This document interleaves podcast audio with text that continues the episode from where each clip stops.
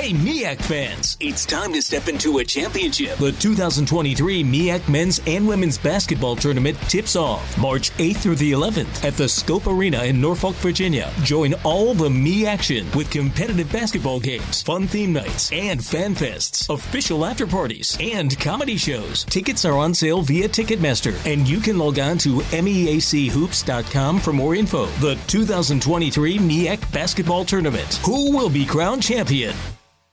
Want to create a breakthrough gene therapy or life saving vaccine? Pioneer aerospace excellence? Take your hospitality tech brand international? Montgomery County, Maryland is where you can do all that and more. Use our ideal location next to DC, diverse world class talent, and our vast business resources to be the next company to make your mark and transform the world. Visit bnext.thinkmoco.com. That's bnext.thinkmoco.com to learn how we can help you create something remarkable.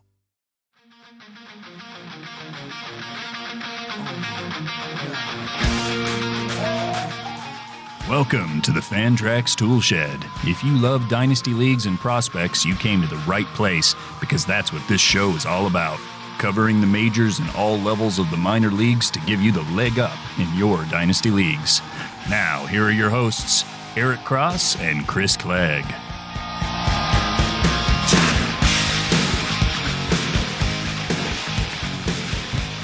All right, Dynasty and Prospect Fanatics around the world, welcome to the Toolshed. This is episode 42 of the Fantrax Toolshed with and Cross, powered by Fantrax and FantraxHQ.com. I'm your host, Eric Cross. This is going to be part two of our trade deadline recap because there were so many damn trades. We had to split it into two episodes. If you missed part one, where we discussed all of the major league players traded and all the value changes and whatnot that went along with that with David Mendelson, go back and check out episode 41 that dropped on Saturday afternoon. We will be discussing all of the prospects dealt in this episode, and there was a ton of them. And with me, as always, from Fantrax HQ, Mr. Chris Clegg. What's up, bud? Feels like we just did this, but we're back at it again. It's uh, gonna be fun. You know, uh, prospects are obviously our thing. So we chatted about all the major league guys on the move. Now we get some minor leaguers, so it's gonna be a lot of fun. Awesome, There- awesome time. Right. There there were plenty of them as we were just saying before we came on the air. There's like, you know, obviously all rankings are different, but right around like five or six top 100 guys, you know, another handful more top 150 to 200 guys. So a lot of intriguing names were dealt at this year's trade deadline, which was probably the craziest deadline I can remember. There was one a few years back, 2017, 18, something like that. That was pretty hectic, but I think this one capped, you know, topped it for sure.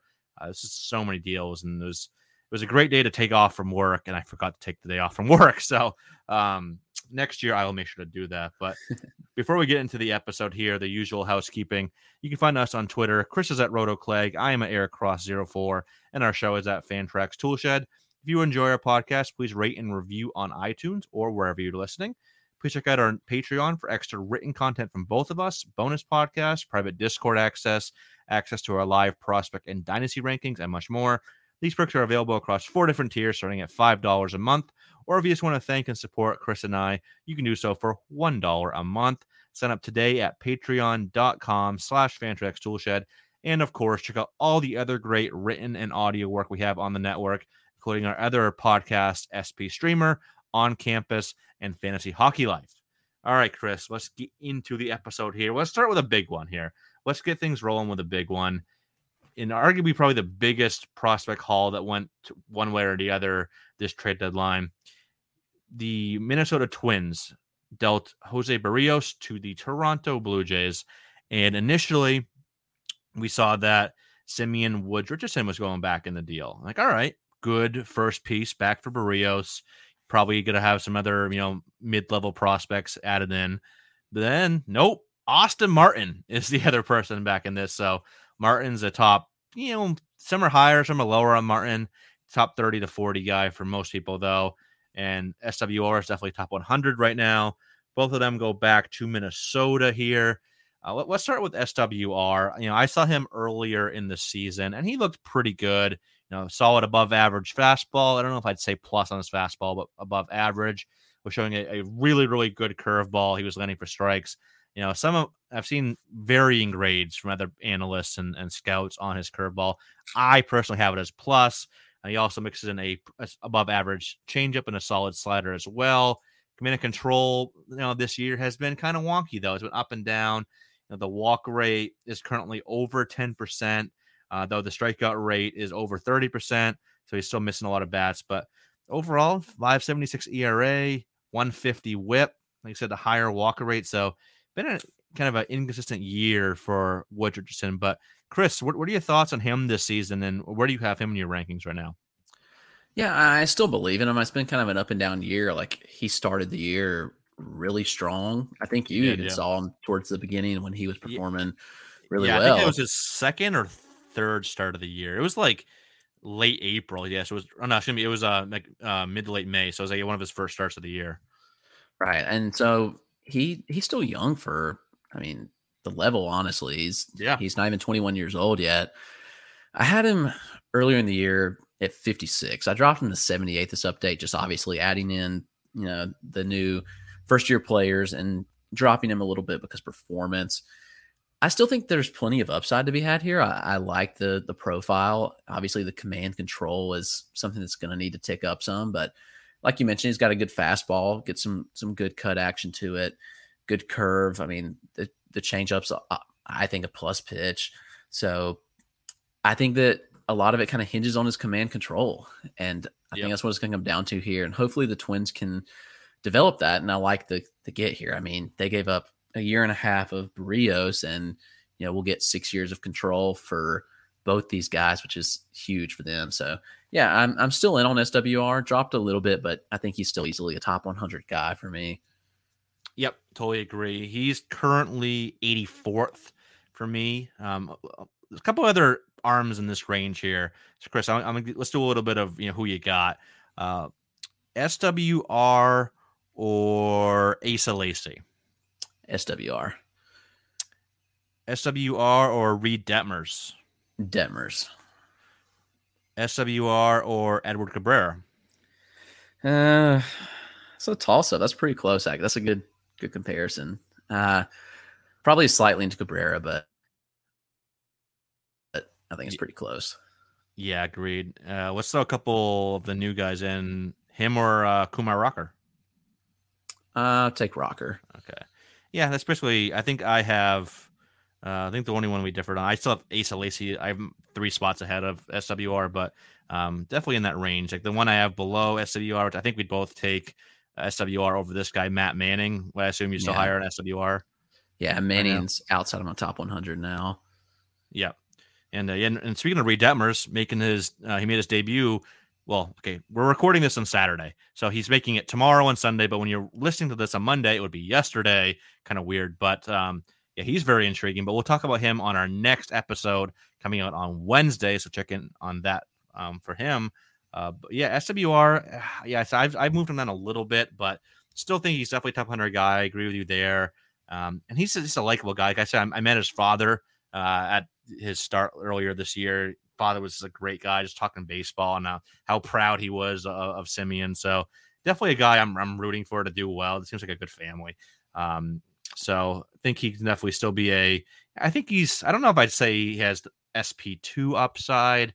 Probably more like high end SP three. I think that's fair to say, uh, especially if the command and control does tick up. Because right now it's. I think they're both fringe average. You know, maybe put him at forty five.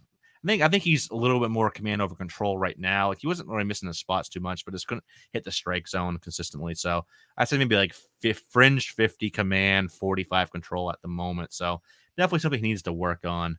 Um, but the, the bigger piece going over to Minnesota from Toronto, Austin Martin, um, but he's kind of like you know another the hitting version of SWR, where you know talented guy, but hasn't really impressed like this year. I've seen Martin three, I forget, four times this year, something like that. Uh, a handful of times, we'll say, uh, live because you know Portland and New Hampshire play each other a ton uh, this year. Um, and I've been, you know, underwhelmed. He's hitting for average. He's hitting 281 right now, getting on base, 424 OBP, but just not impacting the ball much at all. two home runs, only 14 extra base hits in the 55 games. Does have nine steals. So right now it's really a you know approach profile, a, a high contact profile, which is what we thought uh, when he came out of Vanderbilt. Was one of the most advanced bats in the class, and you know some people I've seen some people on Twitter be like, "Oh, it was an aggressive assignment," and yeah, I guess you could say Double A to start is a slightly aggressive uh, for Toronto, but at the same time, he was again one of the more advanced bats coming out of that pretty good 2020 draft class and also played in the loaded SEC, which is the you know best conference in the nation for collegiate baseball purposes. So it's not like yeah, maybe they could have started him at a high A, but he probably would have been a double A pretty quickly. Um, again, he's so he's he's performed okay. I said the walk rate is very good right now. Walk rate currently sits at 14.8 percent.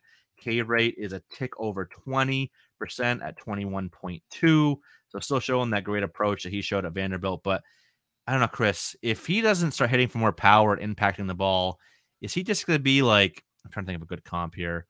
Uh, I know slightly different profile, but like me, like on Jeff McNeil's level of value, kind of like a, you know, at best a back end top 100 guy. Do you see star power here, or are you are you kind of down on him because of the the lack of power right now? Yeah, and I've dropped him a little bit. Like I was probably too high on him coming out of Vanderbilt because he was very impressive yes, at Vanderbilt. Here. And it, you mentioned the best competition he could play, and the power looked better in college. Obviously, you know, transitioning from a metal bat to a wood bat has an effect, and that could be affecting him right now. But I think it is important to say, like, uh, somebody on Twitter said that he was overrated, and then everybody started saying he was overrated yesterday.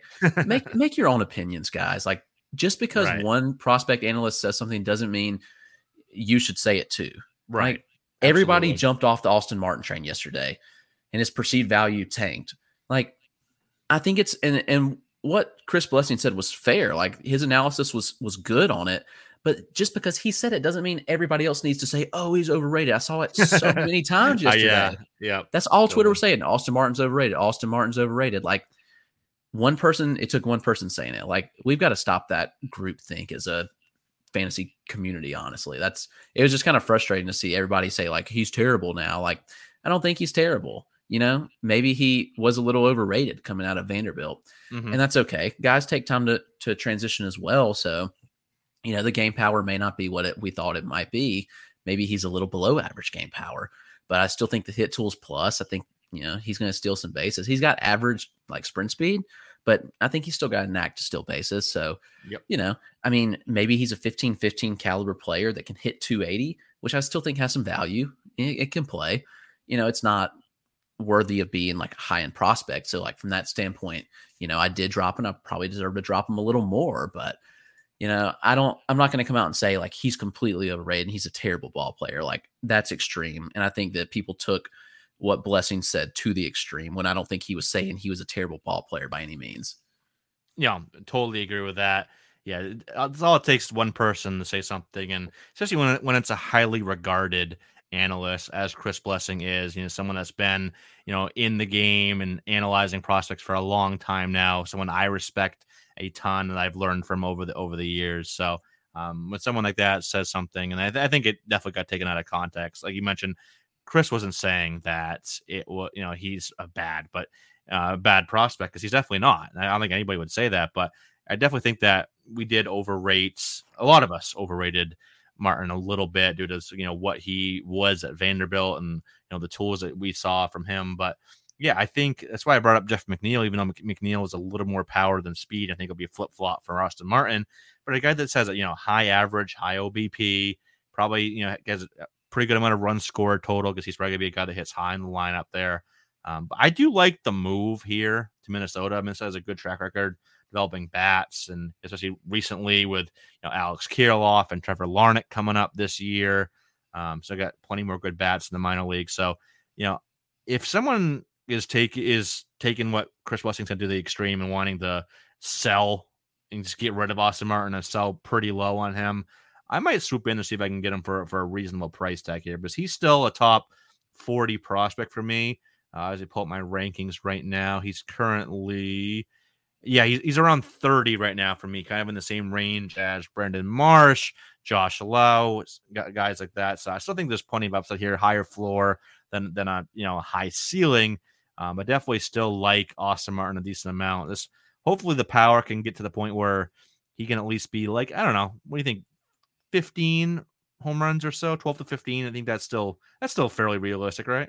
Yeah, I think so. Maybe he's not a 20 to 25 guy, but you know, 280 plus, you know, 375 plus OBP, 12, 15 home runs, you know, maybe 18 to 20 steals. Doesn't look like extravagant, but that'll get it done, especially, you know, I don't know where he ends. I still don't know where he ends up defensively. You know, we are starting to figure out how Toronto valued him. He was splitting time at center field and D and uh and shortstop. We'll see how Minnesota values him defensively.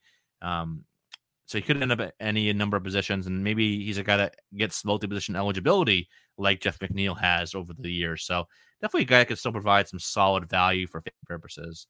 Uh, but moving on here to the next deal, uh, much smaller deal, but Abraham Toro and Joe Smith went to Seattle uh, in the deal for Kendall Graveman and Rafael Montero. I know Toro is not technically still a prospect, but he kind of feels like one. Uh, and Joe Smith's a guy that uh, we talked about a little bit before on a, I think this, it was the show with Michael Richards like a month or two ago. He's having a pretty solid year. Uh, what do you think of Toro and Smith going to Seattle here, Chris? I like it for Toro. I've always been a fan. I mean, he makes good contact, and I think he's going to get more playing time here. You know, I, I don't see them re-signing Kyle Seager, so you could think that Toro's going to get his reps this year, and then he could be the incumbent at third base next season. And yeah, you know, he he's already been impressive at what he's done so far with Seattle. You know, you saw him uh, come in. I mean, literally just switch dugouts after they traded him. He comes in to pinch hit the ninth and hits a bomb off Brian Pressly, which was pretty awesome. That was so, yeah, that was great. Yeah, I mean, a player like Toro is intriguing. Like, yeah, he he's not going to cost you much. He may be available on the wire, and I think that he can provide some value for you. You know, right now, like immediate help. And so I'm buying like he was definitely blocked in Houston. So now that he gets a chance to be free in Seattle, I'm I'm all in on that. I like that move a lot for for him personally, and for for fantasy purposes, I like that too. Yeah, yeah. I've never been like the biggest Toro guy, uh, and I think my rankings over the years kind of reflected that. But you know, as I mentioned here, as I he was actually in my Wire article uh, earlier today. Well, on on Saturday when you're uh, listening to this on Monday, I had Toro in there, and I, I said he's a he's a solid bat. Like nothing about him stands out. Like I even mentioned, he's not a star in the making, but he's shown some offensive adequacy. That maybe he can be at least an average bat at third base, like hit you a decent average or some pop, maybe uh, 270, 18 to 20 homer type, something like that. Uh, he's, he's shown a, a, good approach as well. Uh, never was a huge strikeout guy. Always had a decent walk rate as well. Uh, and this year, he's been his first couple games. He was starting at second base in Seattle too. So maybe multi-position eligibility guy. Who knows? We'll see how that works out moving forward here. But I do agree that you know, I think he's the third baseman of the, of the future, especially with they just traded away, which we'll get to in a second here. Um, Austin Shenton, who is a solid prospect in his own right. So it's kind of like looks like it's Toro's spot to lose over there at the hot corner long term after Seager leaves. It's definitely a solid kind of sneaky target in dynasty leagues because I don't think there's a lot of hype, a lot of you know high price tags out there on Toro. So you can probably swoop in and get them for a pretty realistic or pretty reasonable, I should say, uh, price tag. So definitely want to target there. And moving on to Austin Shenton here. Uh, he went uh, in a subsequent trade from Seattle, went down to Tampa Bay uh, along with JT Chargois. Chargois. Chris, have we figured out how to say that last name? No, I don't think I have. if you would have guessed, what would you say? What would you, would you say it is? Chargois? Char- no, that, Chargo. I don't know. Maybe Chargo, the IS is Chargo. Yeah. yeah, I know. I always funny story. So this reminded me. I uh I when I was younger, uh talking like age 20, 21, it's about a decade ago. I worked warehouse. Actually, the same company I'm still at, but I'm, I'm in a different role now. Um, and I worked in the, the receiving department, so we were receiving in all these shipments of uh, it's a bedding uh, bedding company, so sheets, pillows, etc. And we were receiving in this order of sheets from a uh, Italian vendor we had, and on the box it said like all the information, size, the color, all that. And I was looking at my buddy who was a, a French Canadian guy, and uh, I was like, Craig, what's this color? Chamois. He's like, dude, that's chamois. I'm like, oh, I'd never seen chamois spelled out before, but same ending, the O I S. so I'm just I'm kind of thinking it's coming in here, um, where it's something like that. But so um, I looked it up. It's uh Chagua. S H A dash G W A H. That's Chagua, right?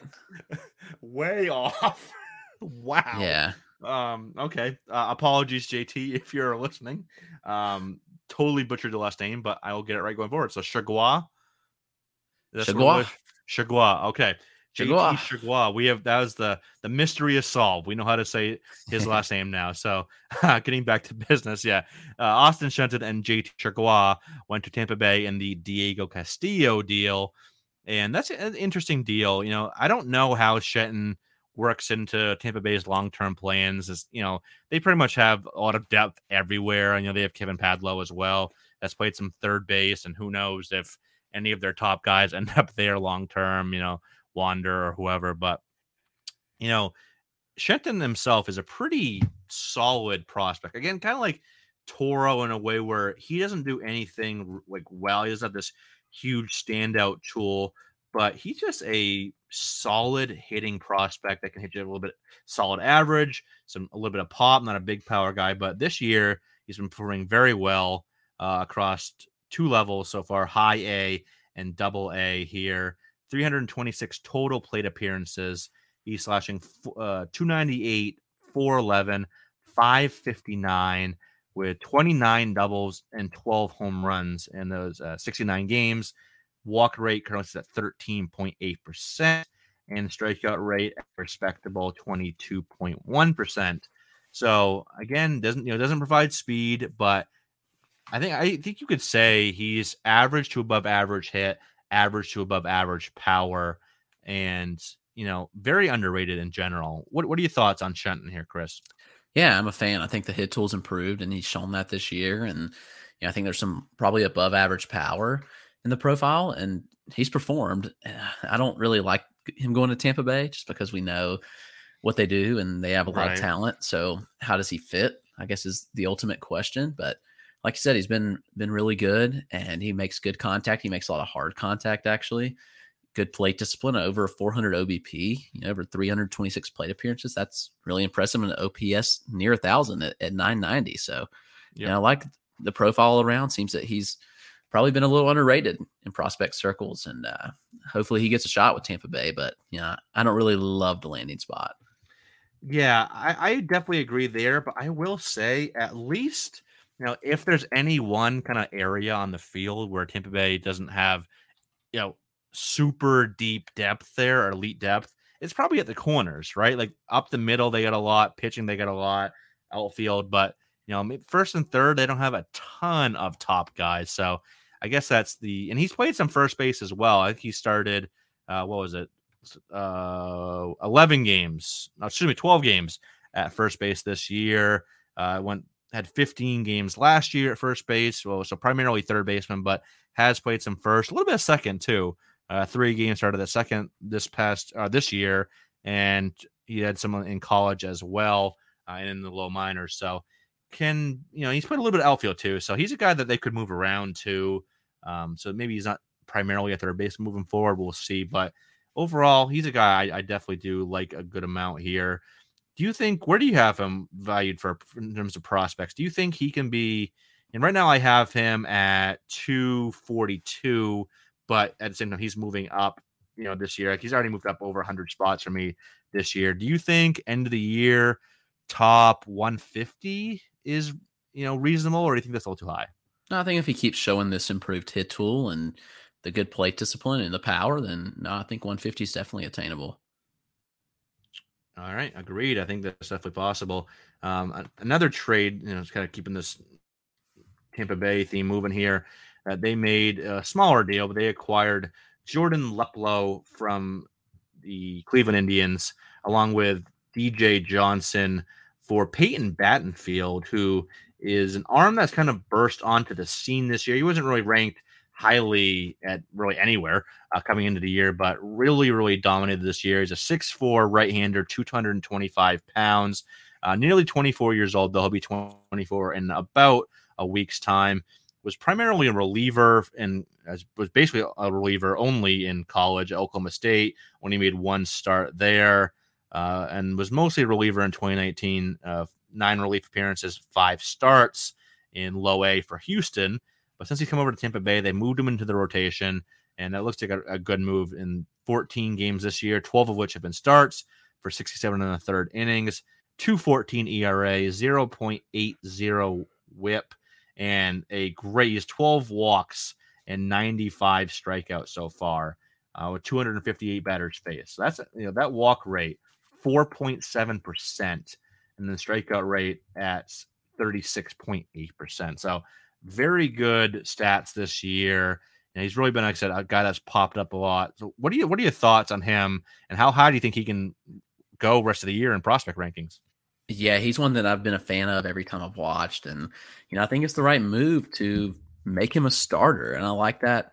I Obviously, I like what he's done. It's just weird that they traded him. Like, you know, right? it was just a bizarre trade to me. And I'm pretty aggressive on Battenfield. I put him at 121 in the recent update. And wow. I actually like him better now that he's with Cleveland because we know the track record of developing That's, pitchers. Yeah, I do. I do too. One 121 though. That's pretty aggressive. Yeah, it might be more aggressive than anybody, but you know, I've really liked what I've seen. He's pretty well rounded. The command is really good. The strikeouts have been there. You know, he's just been so stinking impressive. It's hard not. It's hard to ignore what he's done. And you know, maybe it was one of those things where he was just destined to be a starter.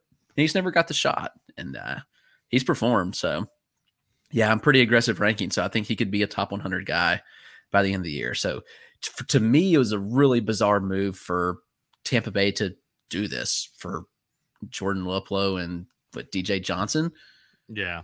Yeah. I don't know. Cause, you know, I'm a fan of Battenfield and, you know, he just seems like he will be a monster in Cleveland. Like they could just do their, their magic and he'll be a stud. So I'm very excited to see his development, how it goes in Cleveland. Yeah, I'm not obviously not quite as high as you. I have him around 250. Yeah, 247. Yeah, I was pretty close um, right now. But he's definitely he's one that wasn't even on my really wasn't even on my radar coming in. Like I knew of Peyton Battenfield, but you know, but yeah, definitely how he's looked this year has been great. Like every start, he's doing something well.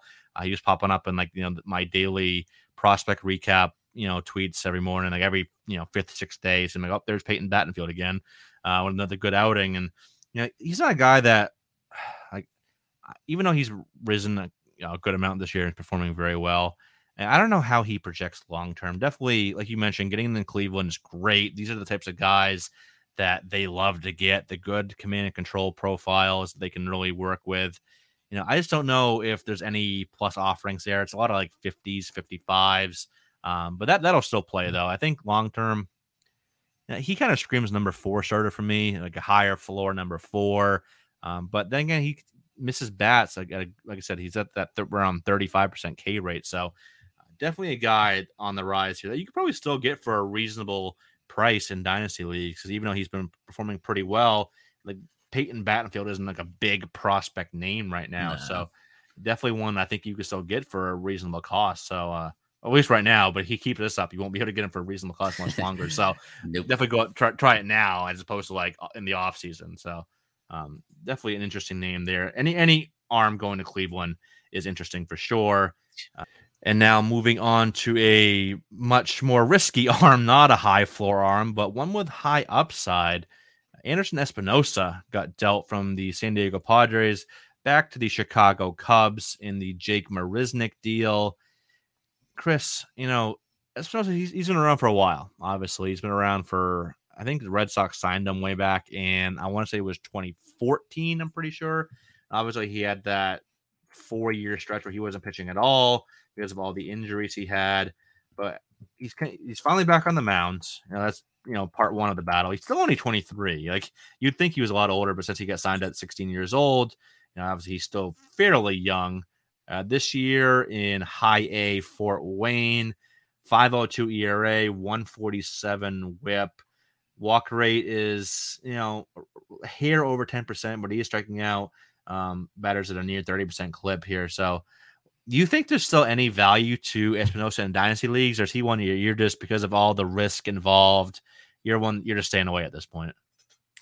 I mean, in a deeper league, I think he's worth a shot. Yeah, like he hasn't been super impressive this year, but again, we have to remember that he hasn't pitched in a game since 2016. So right. You know, that's a, a big layoff. And I think there's some comfortability factors that play into that as well. So, you know, I'm willing to give him his fair shake. And also, you look, and while he started 12 games, he's pitched just 28 innings. So, at the right. same time, like he just doesn't have the workload yet. I don't know. Uh, I mean, I actually like the move for the Cubs. Like it was a move that could pay off. I mean, Jake Marisnick had no value to them. And, you know, at least with Espinoza, it's a chance that you get something where you know he could be a back end starter. But at one point, you know, this he was highly valued.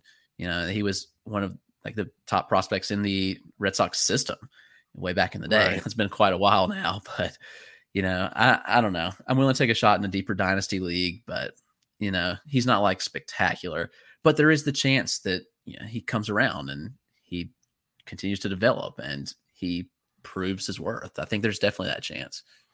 Yeah, I'd agree with that. Like like you mentioned, you know, Marisnick is not a guy that fits into your long term plan. He's always like been like that fourth outfielder. He's got some pop, uh, plays solid defense, but never anybody that's got to be a cornerstone piece. So getting rid of him, whatever. And Espinoza, he's intriguing. Like you mentioned, he's he's got the good stuff. He's got the you know good fastball velocity, curveball, changeup, but I, I want to see uh, next year. I think will be the, the make or break year for him. This year is kind of all right. Get back, shake the rust off. You know, get the feel back for being on the mound after that long layoff. But then next year, like all right, this is a year. Are, are you going to get back to being a you know, good pitching prospect here with some long term upside, or is you know is has that ship sailed? So. Um, I'm kind of just giving him a pass this year, seeing it's, good to have him back on the mound, but 2022, I think, will be the make or break year for Espinoza. It's age 24 a year, probably in double A. Uh, that'll be the real telltale sign to me as to is he going to be something or is he not going to be anything at all moving forward. But let's go ahead and take a quick break here. Uh, this was a good segue. We started off with this, for this first, the minor Cub deal here. And we got a few more Chicago Cubs trades to talk about on the other side with a lot of intriguing prospects going back to the Cubs. So uh, don't go anywhere. We will be right back. Hey, MEAC fans! It's time to step into a championship. The 2023 MEAC men's and women's basketball tournament tips off March 8th through the 11th at the Scope Arena in Norfolk, Virginia. Join all the MEAC action with competitive basketball games, fun theme nights, and fan fests, official after parties, and comedy shows. Tickets are on sale via Ticketmaster, and you can log on to meachoops.com for more info. The 2023 MEAC basketball tournament. Who will be crowned champion? All right, welcome back from the break, talking all the prospects that were traded at the trade deadline this year, and there were a ton of them. Let's get right back into it here with the other Chicago Cubs trades uh, they made with Bryant, Baez, Rizzo leaving town, along with Kimbrel, but he didn't net a prospect, even though Nick Madrigal was a really good get for for uh, Kimbrel there. We talked about that in part one with David Mendelson, so go check that out. Uh, but let's get start with the Bryant deal that netted them Alexander Canario and Caleb Kilian from the San Francisco Giants. And that was, I feel like Cubs fans were in general a little underwhelmed with the return. Um, but at the same time, you weren't going to get elite prospects back for a Kris Bryant in this, especially with his you know contract coming to an end here pretty soon. But the two they did get were pretty intriguing. Like we'll start with Killian here. He's really kind of burst another one that's kind of bursted onto the scene this year that wasn't really on anybody's radar coming into 2021. In 15 starts between high A, Eugene, and double A Richmond, 213 ERA, 0.82 whip, and a great strikeout to walk ratio 10 times more than 10 times, almost 11 times as many strikeouts as walks, 96 walks to only nine, uh, excuse me, 96 strikeouts to only nine walks in 84 and two thirds innings. So, you know, the bump up to double A hasn't seemed to face him at all. 243 ERA there. You know, this is a guy where I still don't think he's a, more than a number four, number five starter long term, but he's really Im- impressed here, especially with that command and control profile. So the Cubs getting him back in this, I think, was a very sneaky addition. What do you think, Chris? Yeah, and I think that people will just be quick to look at prospect rankings and see him not very high, and that will be the judgment. But you know, right. Kilian's one that I think in the long term could make the jump and be a really solid prospect for them. And you you mentioned the stats; they've looked good, and you know he also excels at just keeping the ball on the ground. You know, near fifty yep. percent ground ball rate at Double A, which is really nice. And you know he limits when he allows a fly ball, he keeps it in the park more like at uh, elite rates, which is fantastic. Those a lot of first pitch strikes, like things you want to see. And you know, a good CSW, not like elite CSW, but you know, pretty solid, you know, called plus swinging strike rates there. And you know, I think he's more intriguing than people give him credit for. And I think that people will come around. I need to come around more on him in my rankings because you know he's continued to prove that the beginning of the year was not just a fluke. He's just just turned 24 years old, and so you know not super old by any means. Even though in Double A at 24, people say, well, you know, he should be up by now or should have debuted by now. But you know, I'm I like what I've seen, and I think he's really taken steps forward. And the command controls fantastic. The strikeout stuff is there. So yeah, I'm I'm certainly a fan of this, and I think the Cubs did really well to get him. I know anything probably was like very underwhelming after the report was was Joey Bart plus. right. so, yeah. And, that, and that's fair. That's a name people know. People don't really know Caleb Kilian, and you know, not as many people know, you know, Alexander Canario, at least not to Joey Bart's extent. But Canario is one where that was obviously the bigger piece that came back here, and the one that I'm really, really intrigued by because he's a borderline. I have him like right around top 100 overall right now. He's I think he's already one of their five best prospects for dynasty rankings. Obviously, Brennen Davis is the number one easily, and then it's like a, a big cluster of like Ed Howard, Christian Hernandez, Pete Crow Armstrong, who we'll get to here in a little bit, uh, Reginald Preciado, and then Canario is kind of like right in that mix where he's been one that has really excelled since coming back and posted some pretty you know good exit velocities. He has struggled a bit lately, which is really kind of suppressed the stats a bit. So he's only slashing 235, 325, 433 right now. But at the same time, he has nine home runs, 15 steals in 60, 65 games. Again, you know, a guy that's posted some pretty good exit velocities. I think he's at above average to plus raw power, above average speed. You know, you got to see that power come out more consistently in games, but he's still very young. Um, I think he's st- is he still only 20? How old is Canario? I he just turned 21. Yeah. Oh, just turned 21. Okay.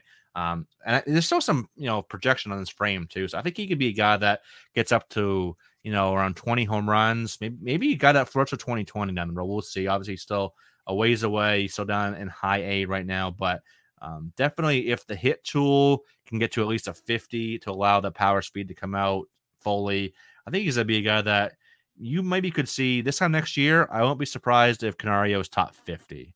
What are, what are your thoughts on him, Chris? Yeah, I think that's fair on the, the high end side. You know, top 100 is something that he could easily approach. Like you said, want to see him make more consistent contact. Like that's that's obviously a big thing with him as the hit tool, and you know it hasn't fully been there this year. So that's something I'd I'd like to see. He's hitting just 235.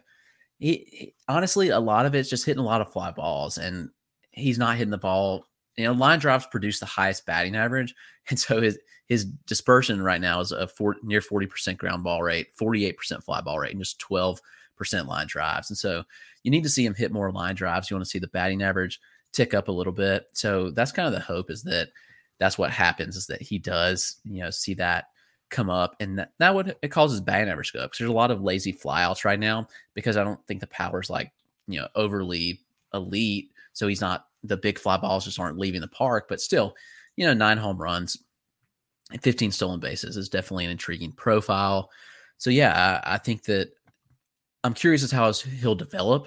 I think that you know, he could bump to double A maybe by the end of the year, but it wouldn't surprise me also to see him just stick in high for the rest of the season. But yeah, he's definitely one that could be top 100, top 75 in my opinion. Yep, definitely agree. How high do you think Kilian can rise? Do you think Ah, what's a good spot? Do you think he could be top 200 by end of season? Yeah, I would I would think that's fair. Maybe even you know inside the top 200. Right now, I'm at 326, and I don't think that's high enough personally. So, you know, he should probably be top 250 right now. Definitely crack the top 200 by the end of the year if he keeps up what he's doing.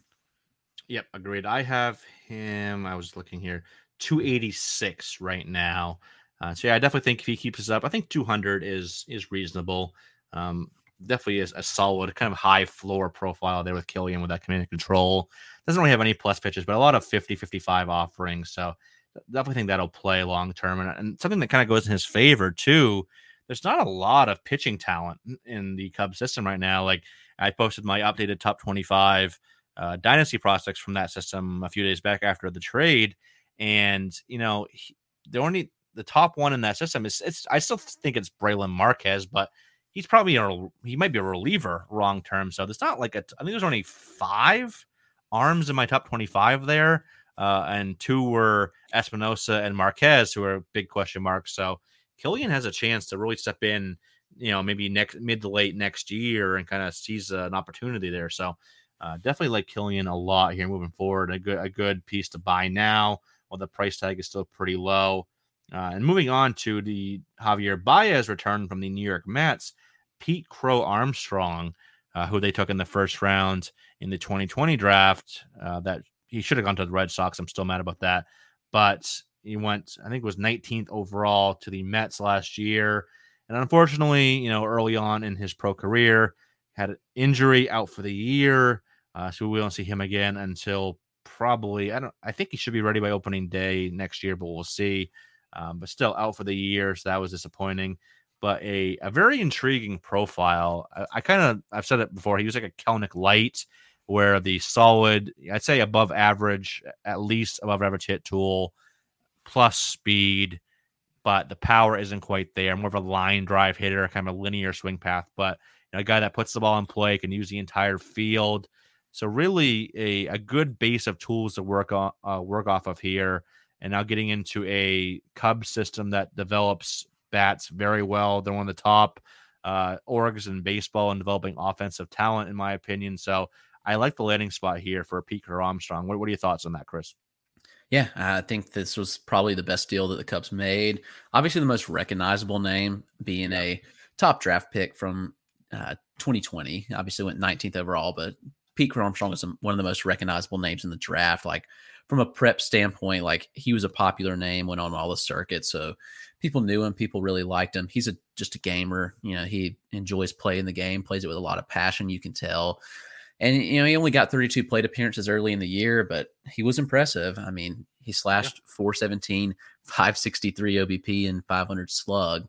Stole two bags. Didn't hit a home run, but did hit the ball on the ground a little much. But again, it was a small sample, so can't really buy into stats at that level. But you know, you're looking at a guy that I think could be above average hit and, and power, and then plus speed. Plus, he's an elite center fielder, so he's going to stick there in yep. the center field. He'll be could be the centerpiece of the Cubs in the outfield for a while. And I think the bat only continues to develop. You know, he's just 19 years old. He just turned 19 in March, actually. So he's still young. And even though he'll pretty much miss this season, I'm very excited to see the development next year. I think this was a good one for the Cubs. And obviously, from, you know, a standpoint of fantasy, like I don't know if it helps or hurts his value any, but I do like the openness to playing time like because this seems like the type of guy the Cubs want to like build around. So yeah. the, the, team leader, as opposed to you know the Mets now under new ownership can just go buy that. You know the Cubs are more likely to to build around Pete Armstrong. So I could see him being like a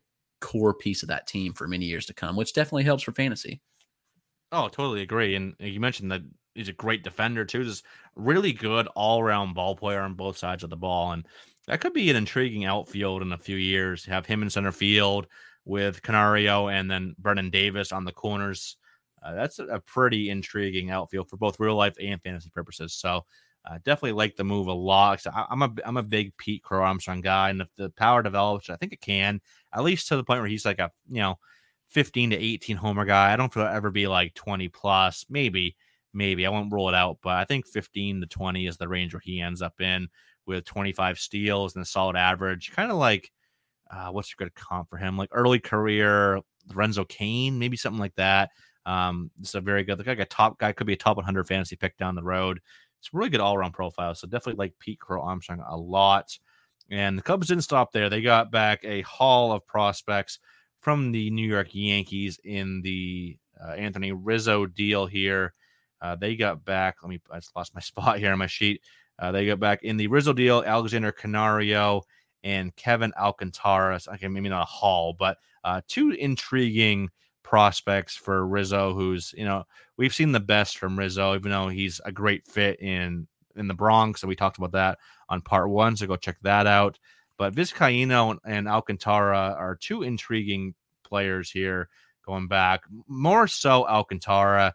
He's one that, you know, he has the the loud tools, hasn't really put it all together yet. You know, 2019 slash 255, 305, 360, home run, five steals in 41 games. Uh, this year in the Florida Florida Complex League, excuse me, uh, 360, 448, 520 so far. It's only in eight games, 29 play appearances, has a home run, has a steal, four walks, seven Ks. He's a, he's one that's always really intrigued me. So he's got you know big power, some solid speed as well. You know, hit tool obviously still a question mark here, but you know I think it, he's a guy that could be 50 hit in time. So still very raw, still only 18 years old too. Like he debuted at 16, which doesn't really happen too often. Usually they hold him out to the next year, but debuted at 16. Won't uh, he's he'll be 19 here soon. Uh, actually, no, he just turned 19. Excuse me, a couple weeks ago, but still barely 19. Intriguing tools. He could be a big riser here. What are your thoughts on him, Chris? And do you think in time he's a you know maybe a top 100 guy if he shows well this year? Yeah, I think that's easy to see top 100 potential. You know, he was really hyped when they signed, when he signed with the Yankees, and then, you know, all that kind of faded. We didn't see a lot of him in game. In 2019, we didn't get a ton. He was just okay, you know, rookie ball. And the complex level so far, you know, he's been pretty impressive. And we also have to remember, like, he was just 16 in 2019 when, you know, he was playing. So that that obviously has a factor too. But you know, you look at what he's done, just 29 plate appearances, but he's been impressive. He's a guy from a physical standpoint that can definitely add power. He's got good speed now, but I wouldn't be surprised if that ticks down a little bit if he does, you know, put on weight and strength because he is, you know, he's 6'6, 188. So you look, there's definitely potential to add some weight and strength to that profile. The hit tool is going to be the question mark. It looks better already, but we'll see over a long, long term standpoint of like what it actually looks like. I think that'll be a, right. a, big thing for him rest of the season. Like, well, what does the hit tool look like? And that will kind of factor in. But yeah, Alcantara is definitely one that I could see making a jump into the top 100. Right now, I've got him just outside of the top 200, but there's definitely the upside and potential for him to move up a lot. So, yeah, it was a good acquisition there. Uh, also, like Vizcaino, who's yeah. pretty intriguing. He's a little older uh, for his a for his level, excuse me, but and you know the landing spot here, he could kind of move quick. I think Cubs don't really have a ton blocking him, and so you know he was just in high A hasn't really pitched a ton this year, actually. So we'll see how it goes. He's on the 60 IL, I know. So when he comes back, I think is one that could be kind of aggressive with just due to age. And, you know, he's got a good fastball and changeup combo. I think the command and control is probably the biggest hindrance here, but, you know, has the strikeout upside, has those two great pitches. He may be destined for the bullpen, but even so, yeah. like he could be a solid bullpen piece for him. I, I think, yes, as I mentioned, I think he is a bullpen piece you mentioned these, you know, I'd say an above average fastball. I've seen some places put like 60 grades on it. I'm not, I don't think it's plus, but I think it's above average fastball. Yeah, I think it's definitely a plus changeup though. But like you mentioned, the command and control profile has been inconsistent. I'd say, you know, below average, I say 45 on both.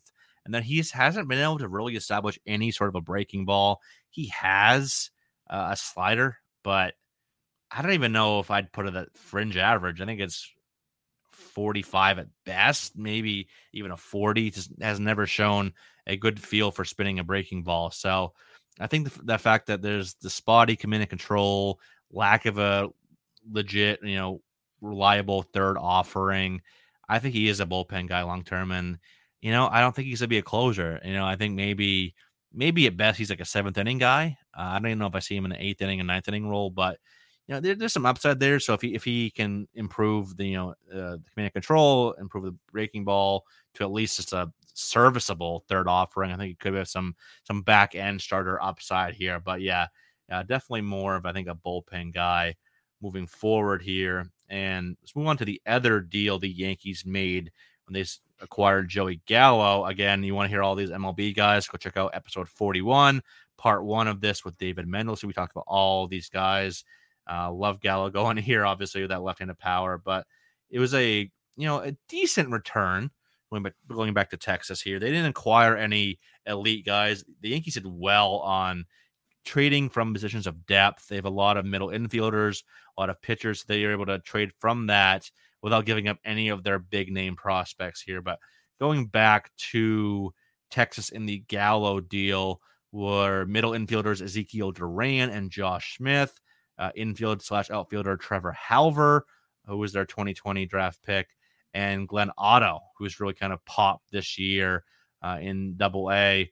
Uh, Glenn Otto, and that's Glenn with two N's, adds a second N to his name. Uh, this year, Double A, uh, three, uh, Double A and Triple A. You got a couple starts here, Triple A as well. 333 ERA, 102 WHIP, ton of strikeouts. K rate is around 34%, and the walk rate has been very good as well. Only 17 walks in 75 and two thirds innings. Trevor Hauver, who started off the, the year really hot, but has cooled since, but still hitting a solid 288.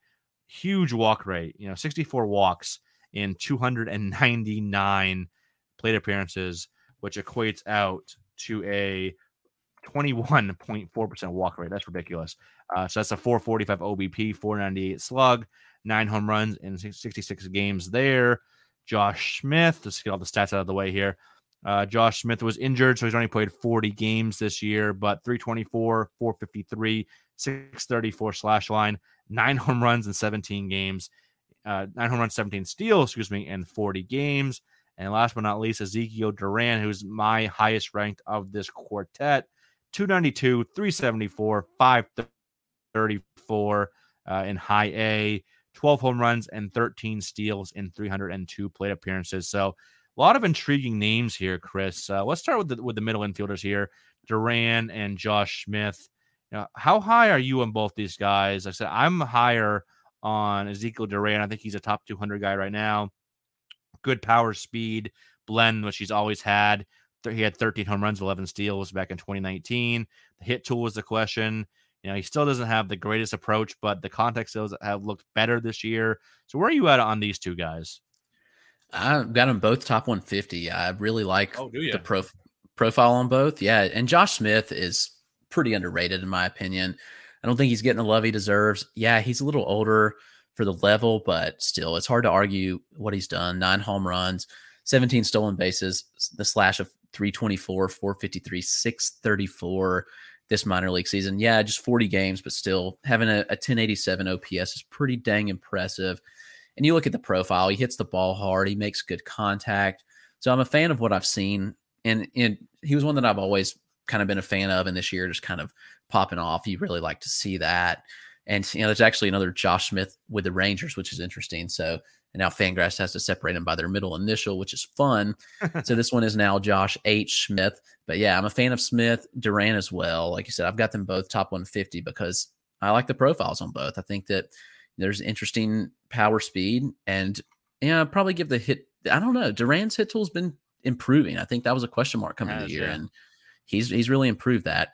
Uh, the speed he's gotten caught seven times, which is interesting on the bags, but you know, not a big deal. I mean, I don't really count a ton of minor league stolen bases for future, and I don't know if Duran has the best speed overall, so I'm not sure how it will really translate he he obviously steals a lot, but he doesn't have the best speed overall. Right. Yeah, yeah. I think he's, he's probably the, like a he's a 50 runner, I think. Yeah, that's fair. I think that Duran has the more intriguing set of tools for sure, but uh, I'm a fan of both guys. I think the Rangers did did well here actually. Yeah, I think with Duran, he's above average to plus power, average speed, but he has shown that he wants to steal. So I think even with the you know middling you know speed grade in general. I think he's still gonna be like a 15 to 18 steal guy long term, you know, 20 to 22 home runs. So still gonna be a 20 to 2015 profile, I think is within the realm possibility with him. If everything breaks right, obviously, you know, he's still a ways away. So a lot, a lot can happen between now and then. But if that hit tool continues to show improvements to be like a 50 hit type of guy, I think he could be a, a solid offensive player at the second base position and Josh Smith too. Like I'm a little higher on Duran than Smith, but I agree that Smith has been very underrated. He was a second round pick for the Yankees back in 2019, I believe it was. Um, like I said, doesn't have the greatest profile, but does everything well. Doesn't have any like huge deficiency in his game. So uh, definitely two players I'm very intrigued by and that I'm moving up my rankings quite a bit uh, this year, especially. And then moving on to you know Trevor Hauver. I don't know. I'm not quite as high on Hauver. I think people went kind of bonkers with him earlier in the year when he was just tearing the cover off the ball uh, to start the season. But Hauver is more like a top 250 guy. You know, for me, doesn't bring really any speed to the table. I think he's below average speed guy. Never showed like he wants to see. He only had uh, actually he had zero steals in college actually, and he has two this year. But it's never going to be a big part of his game. It's going to be the bat that carries him, the approach. And I said the approach is great. I, I mentioned the walk rate, the OBP 445. I think he could be at best a poor man's Ryan McMahon. I don't know. I think there's some upside with the bat here, but he's I'm not quite as high on him as uh, other people are. But what, what are your thoughts on Hauver here and Glenn Otto too? Yeah, no, I'm not a real fan of Hauver. I think that what he homered in like six home runs in his first five games, and everybody went berserk. Like this was going to be the the next big breakout. But I, I've got him at 372 in my rankings. I just don't I don't really see it. You know, I think that we went a little high on him to begin with, and I did too because I pumped him in, in, like to 299. So he dropped from 299 to 372. In my latest update, obviously a lot of factors of you know a lot of first year players and another some guys that jumped him, but you know I'm I just don't see a huge impact there. But Otto, on the other hand, you know he kind of reminds me of Kilian to an extent where he's a little older, like an older prospect, but yep. he's been he's been really dominant this year. And you look and just stats in general, been really good. 333 ERA, over 13 games, 12 starts, 75 innings. You know, the strikeouts have been good, obviously, really good, actually, at 13.7 per nine, just two walks per nine as well. And it's all backed up by like the underlying metrics. Like his CSW for the year, 37.4% is super elite. He gets a lot of called strikes. You know, he commands it, commands the ball well. He hits his spots. And so he's got 20% called strike rate is really good and a 17.4% swinging strike rate is also really good as well. He keeps the ball on the ground. He doesn't allow a lot of home runs, which is a plus as well. And so, pretty well rounded profile. And again, I think that I'd argue that the rain or the Rangers got three underrated prospects here in yeah. Smith, Duran, and Otto. And I think maybe they get aggressive with Otto. I don't think he debuts this year. He just was bumped to AAA, but I really could see him, you know, up next year at some point with Texas and starting. Yeah, I definitely could see that as well. Uh, he, he's moved up a good amount in my rankings too. I think I have him around 300 now. Hauver's in that same area for me. I think I'm a little higher on him than you are, but definitely think he was overrated for sure. Uh, let's move on to the last deal here. Another end with the we started with the big one. Let's end with a big one here. The return in the Trea Turner Max Scherzer deal, which I think was underwhelming to some, but has some interesting pieces. Mainly Josiah Gray and Keibert Ruiz were the two big pieces to go back to Washington. So they've improved that system a little bit. Still, I think a bottom five system, maybe still the worst in baseball. Um, because it was terrible, terrible before. But they've added Brady House in the draft, Daylen Lile, you know, um, uh, why Cade Cavalli has excelled into a top five pitching prospect this year. Adding Gray, top 100 guy, Ruiz, top 100 guy now. Um, Ruiz is the. Let's start with him, Chris and Keibert Ruiz, who has always shown the you know the hit tool and the approach, but the power was the question. You know, didn't really impact the ball as much as I would have liked to see. So I kind of bumped him down my rankings, but he made some mechanical adjustments in 2020 during the layoff, and that has really kind of blossomed his power uh, back to where we thought it could be in the lower levels of the minors. And this year in AAA, 311, 381, 631 slash across 231 plate appearances with 18 doubles and 16 home runs, 10% walk rate, 11.7% strikeout rate. And he's always shown that great approach. Never has never had any swing and miss issues to his game. Uh, walk rate's always been pretty you know, actually it's, it's been a little lower, but he puts the ball in play so much with those high contact skills. But this year, the walk rate's around 10%. So that's very intriguing. And that power's back. So I bumped him back up into my top 100 recently. Uh, he'll be there in my next update on site in a couple weeks. And I think he could be a sneaky good stash rest of the year, too. Like the only guys on the active roster right now are 37 uh, year old Rene Rivera, who's just a journeyman who's just playing there because they have nobody else right now, and um, uh, Tres Barrera, who has been pretty solid this year in, in limited action, but projects more as a backup long term. So Ruiz could get a look here, Chris, moving forward. But what are your thoughts on Ruiz here, and where do you have him ranked long term in, in, your prospect rankings? Yeah, and he's probably one that I need to to move up. And I was I've always been lower on him, but there's been legit changes this year that I probably haven't taken into full account. Like he's always been a high contact guy, and you know his contact rate this year is at the top of AAA at 85.4 percent for so an overall contact rate. That's that's really impressive. And you see what he's done at AAA. He's, torn it up, hitting 311, 10, uh, 12 OPS, so uh, OPS over a thousand there, 16 home runs, and we had never seen that kind of power before. You know, 16 home runs coming over just 231 plate appearances. He's hitting the ball hard everything you like to see. And you know, I think he's has an argument to be in the top 100. The catcher position is seemingly a lot better now, which is interesting. From yeah, it's, it's, it's really, it's really a lot of intriguing names there.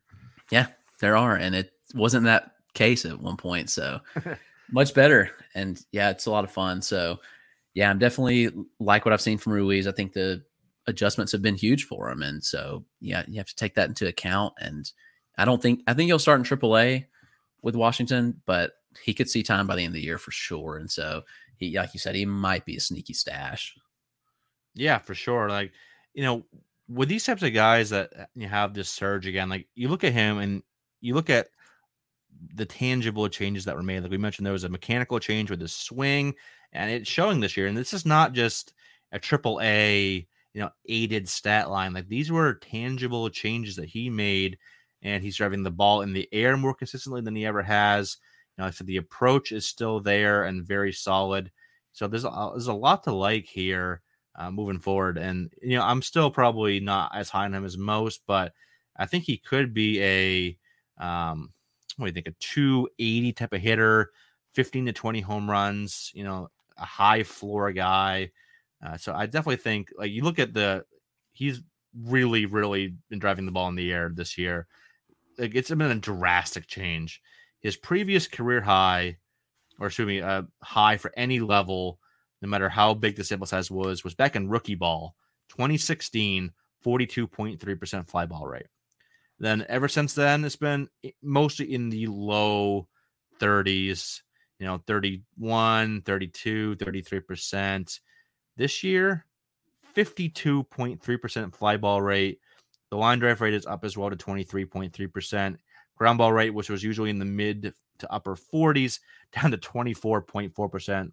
Obviously, I don't think it's remained that way, but definitely the fact that he's shown the ability to drive the ball in the air after a swing change. So these are tangible changes that I'm believing in, and I'm I'm back in on Keibert Ruiz. So top 100 for me. And then as for Josiah Gray, obviously he came up recently, made a couple of starts and looked pretty good with the Dodgers here. Numbers weren't great. He three bombs in his first outing um, last week, but overall, eight innings, he's given up six earned runs, four home runs, but that's have 13 strikeouts.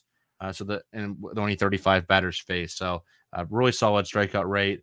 I'm still not quite as high on Ruiz, uh, excuse me, on Gray as most are. I actually liked Bobby Miller and Ryan Pepiot a little bit more than Josiah Gray, but he's got a plus fastball, you know, a good, you know, trio of secondaries, which are all like 50, 55 offerings, but none of the three are plus. Maybe the slider flashes plus at times, but solid command and control profile, though, definitely helps. So I think he's a number three starter long term. I don't see anything higher than that, though, but still a very solid arm. What are your thoughts on him, Chris? Yeah, I think you're right. I think he's like a mid rotation type arm. I think there is some strikeout upside, like that's that we're kind of discounting a little bit, but even still, like there's some things in the profile that I don't know, not necessarily loving. I don't think he just has that front of line upside. And so it's an interesting like return for Washington here. And I do think there's some value. I think he could, I know he's starting in AAA, but I think he'd give you a little bit of value down the stretch. And, you know, he should be one that's in the rotation next year. He'll be 24 next season. So he should pitch most of the year next year at the major league level. So he's one if you're looking for more of an impact sooner, then he's definitely one that I like. And, you know, I think there's a potential for him to take the next step and be like a maybe a back end SP2, but I, it would take a lot on his end, in my opinion. And so it's I'm not ruling it out, but I think he's more of an SP3. But I do like the profile. I don't love it. Yep, I'm pretty much right there with you. All right, that's going to wrap up this episode. These were actually two bonus episodes that we added this week because there was no way we were going to get all of the deadline talk plus the other stuff we wanted to talk about uh, into one show. So this is episode two this week. We'll have our quote unquote normal show with what we were going to talk about um, on Wednesday. Uh, so make sure to tune back in there. Thank you to everyone again for listening this episode. We hope everyone enjoyed it. You can follow us on Twitter. Chris is at Roto Clegg. I am at Eric Cross 04 and our show is at Fantrax Toolshed. Check out all of our written work at fantraxhq.com or over on our Patreon. And make sure to tune in again Wednesday for more Dynasty and Prospect talk. But until then, everyone take care.